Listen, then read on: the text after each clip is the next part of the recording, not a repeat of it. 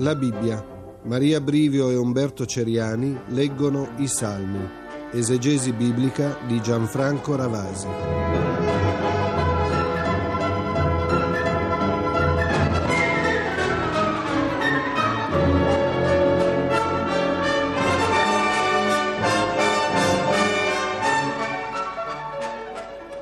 Concluderemo un itinerario che abbiamo iniziato qualche tempo fa si tratta degli ultimi due salmi delle ascensioni.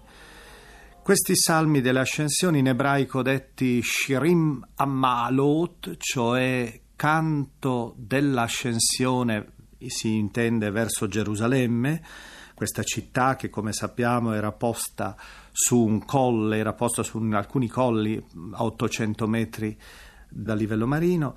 Questa ascensione, questa serie di ascensioni sono idealmente collegate a una specie di grande movimento che l'anima tenta di fare verso il mistero di Dio, verso il cielo idealmente. È per questo che la composizione che noi ora ascoltiamo ha proprio come sfondo il Tempio, però è tutta la comunità che attende la benedizione del Signore. Il Salmo 133, infatti, che ascoltiamo è fondato su due immagini. Innanzitutto c'è l'olio profumato, che era usato per la consacrazione dei sacerdoti, e dall'altra parte c'è il simbolo della rugiada dell'Ermon, il monte più settentrionale della Palestina. È un'immagine di freschezza in un panorama bruciato, assetato, assolato. Ecco, che cos'è la rugiada? Che cos'è l'olio? È l'amore fraterno. Questo salmo perciò rappresenta la gioia che tutti coloro che hanno raggiunto Gerusalemme provano trovandosi fratelli tra di loro.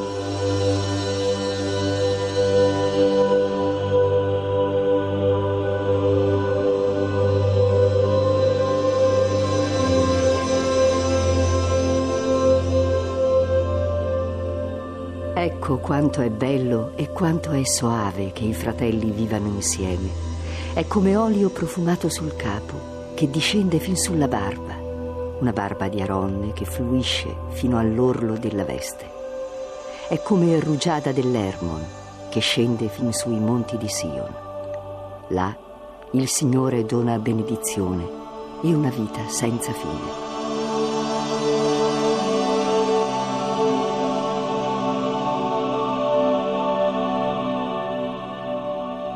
L'ultimo dei 15 canti delle ascensioni, che vanno dal Salmo 120 al 134, è appunto il Salmo 134, una preghiera vespertina e notturna brevissima, ambientata nel Tempio e basata su due benedizioni. Una benedizione che sale come lode al Signore e una benedizione che il Signore invece indirizza a tutti i fedeli che hanno fiducia in Lui.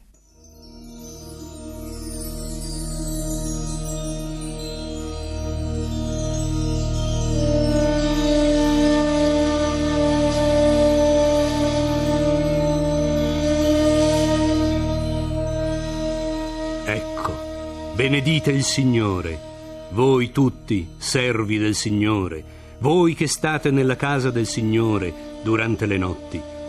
Alzate le mani verso il Tempio e benedite il Signore. Da Sion ti benedica il Signore che ha fatto cielo e terra.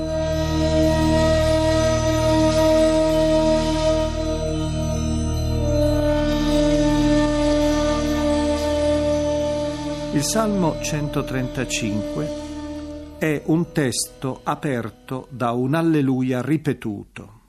Lodate, lodatelo, lodate si dice in ebraico, allelu vuol dire lodate appunto. Alleluia vuol dire lodate Yah, cioè il Signore, Yahweh, Adonai, il Signore. Si celebra nell'interno di questo salmo soprattutto il Signore del cosmo, il Creatore, colui che produce nubi, folgori, pioggia e vento, colui che ha il controllo di tutto l'universo nelle sue energie e nei suoi meccanismi. Ma dall'altra parte c'è anche l'esaltazione del Signore come il redentore della storia, colui che ci ha liberato durante l'Esodo quel crogiuolo di ferro che era, come dice alcune volte la Bibbia, la schiavitù d'Egitto. Ebbene, vengono rievocati ancora i grandi segni esodici, la grande marcia nel deserto per ricordare che il Signore è anche l'arbitro non solo del cosmo ma anche di tutta la storia. In finale si ha una piccola lezione, potremmo dire anti-idolatrica, nei confronti di coloro che si illudono nel Dio che invece non esiste, nel Dio che è nulla. Ascoltiamo questa composizione che idealmente ci porta alla, nel cuore, potremmo dire, della fede di Israele.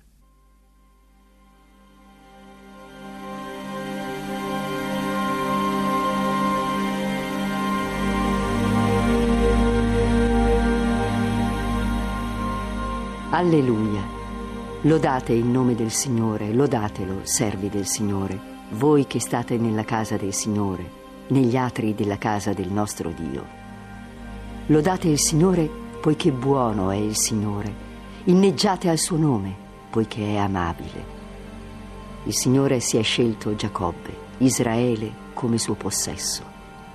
Io so che grande è il Signore, il nostro Dio sopra tutti gli dèi.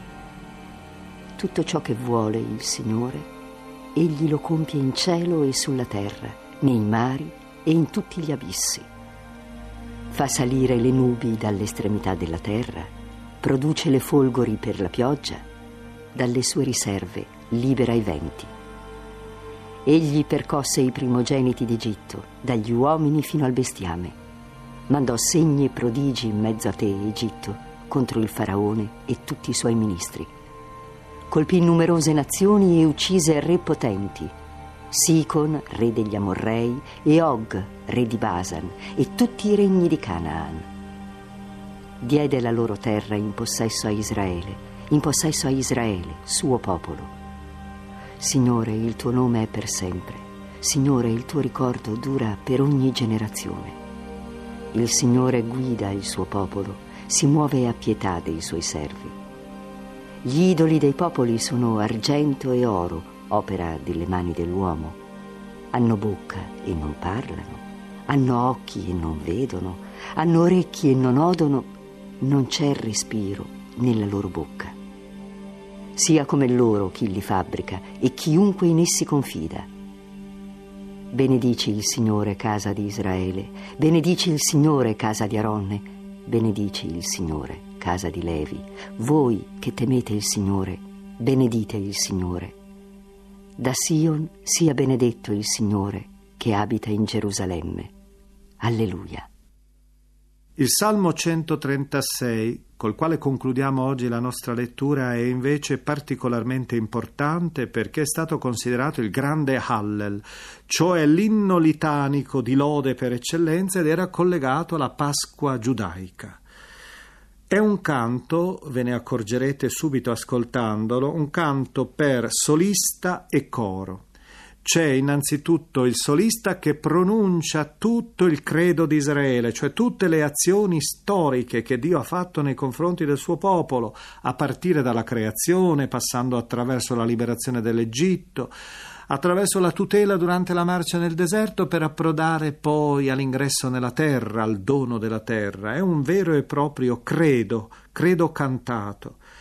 Tutta l'assemblea continua a ripetere sempre un'antifona che in ebraico suona così: Ki leolam hasdo, che vuol dire eterno è il suo amore. È una celebrazione quindi della tenerezza di Dio che si curva nei confronti del suo popolo, dell'uomo, e non lo abbandona anche quando si trova disperso nelle steppe del deserto o sente attorno a sé quasi l'alito caldo della paura. Un salmo quindi di fiducia e di speranza.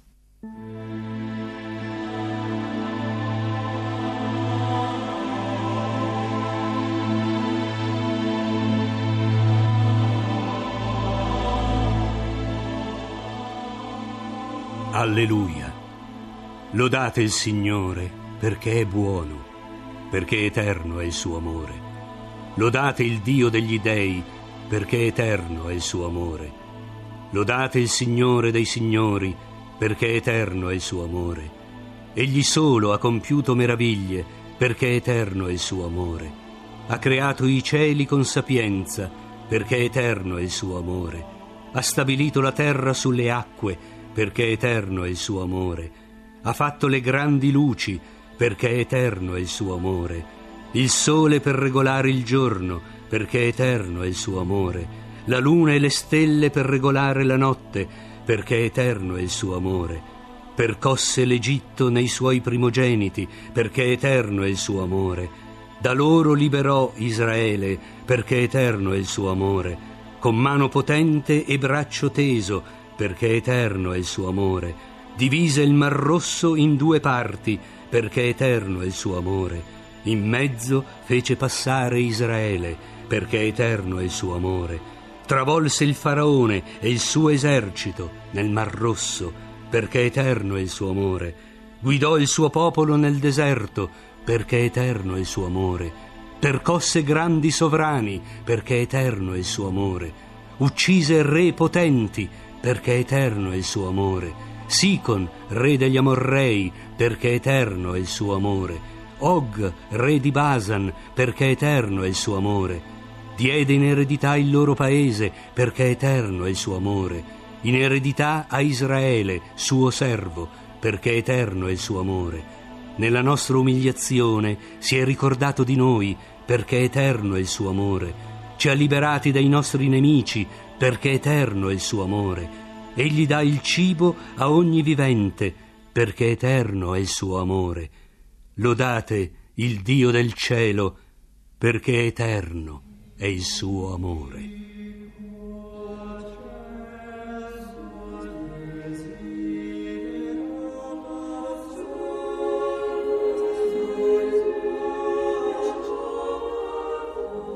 Abbiamo trasmesso la 138esima puntata della Bibbia. Esegesi biblica di Gianfranco Ravasi. Lettura di Maria Brivio e Umberto Ceriani.